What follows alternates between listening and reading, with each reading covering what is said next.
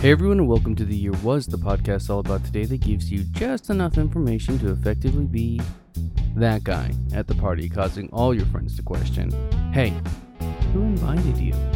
Like, seriously, why are you here? I'm your host, Michael Montalvo, and for the next few minutes, we will swim through the river of time to try and find out what makes a truly unique. In this episode, we examine the events that occurred August 31st.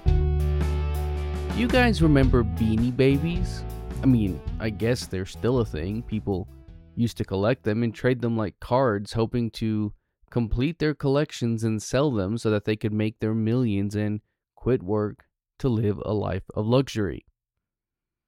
Actually, looking at eBay and Etsy now, some of these Beanie Babies are going for over 10,000 American dollars, so maybe there is still something to them.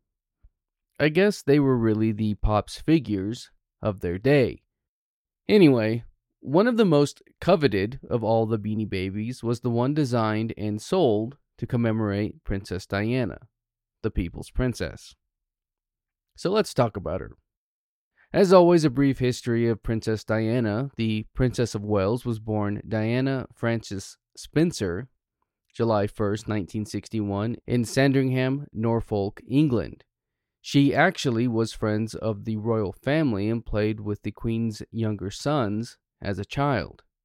Her parents eventually divorced, and she, her brother, and her two sisters went to live with her father, Edward John Spencer, Viscount Althorp, heir to the seventh Earl Spencer. In 1975, he succeeded to the earldom, and Diana became Lady Diana Spencer. She finished her schooling in Switzerland then returned home to England to become a kindergarten assistant at the Young England School in Pimlico. It was around this time that she began to rekindle her friendship with the royal family and with Prince Charles in particular.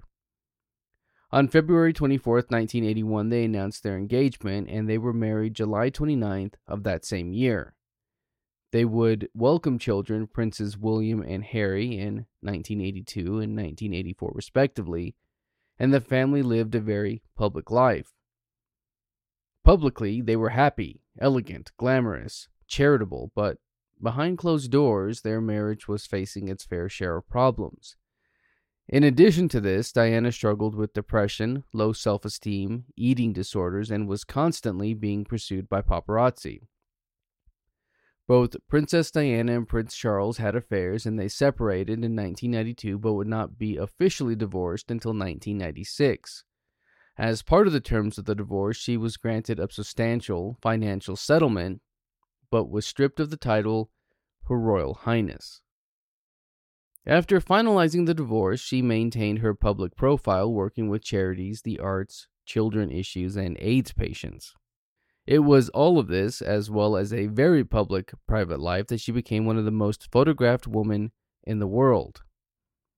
By this point in time, Diana had found a new love, Dodi Fayed, and together the pair traveled to Paris August 30th, the year after the divorce. This was after a week of yachting in the Mediterranean, and then the year was 1997, and on this day, August 31st, Princess Diana, her boyfriend Dodi Fayed, and driver Henri Paul died in a car crash.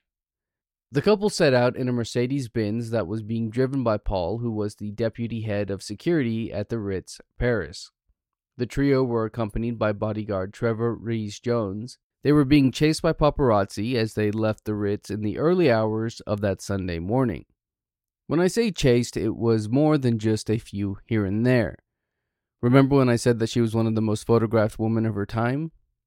They swarmed her. Paul, who was driving, was speeding through the streets in an attempt to get away. He was also allegedly driving with a blood alcohol level three times over the legal limit, and had also taken prescription drugs that didn't mix well with alcohol. According to reports, Paul, in an attempt to avoid hitting a white Fiat Uno, swerved and collided into the 13th pillar in the Pont de Liama tunnel. I probably messed up that pronunciation. Paul and Fayed were killed instantly, while Rees Jones and Diana survived. Initially. While Rees Jones would recover, Diana, who lost consciousness at the crash site, was rushed to the hospital and would die hours later from internal bleeding. Her last words before losing consciousness were, My God, what's happened? The paparazzi were there the entire time photographing the crash. So, what happened? Well, you know of the condition Paul was in as he drove. Diana and Fayed were not wearing seatbelts and the car was being chased. While Princess Harry and William believed paparazzi were responsible for the crash, a French judge ruled that they were not responsible, instead, putting blame on Paul, who was under the influence while driving. A 2006 Scotland Yard investigation also reached this conclusion. While no evidence of conspiracy has been found, there have been some theories. In 1995, Diana herself told her lawyer that following the divorce, attempts would be made to get rid of her, with a car crash as a possible method. The royal family took some time to issue a response to the incident, and the silence was interpreted as indifference by some.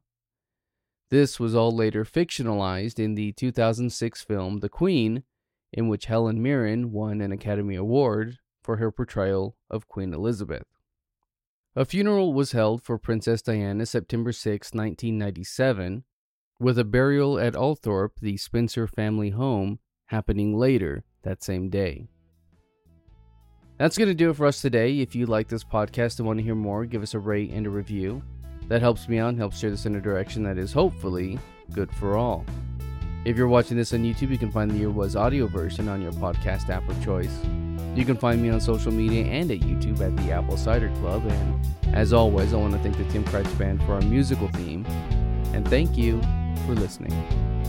We'll see you next time.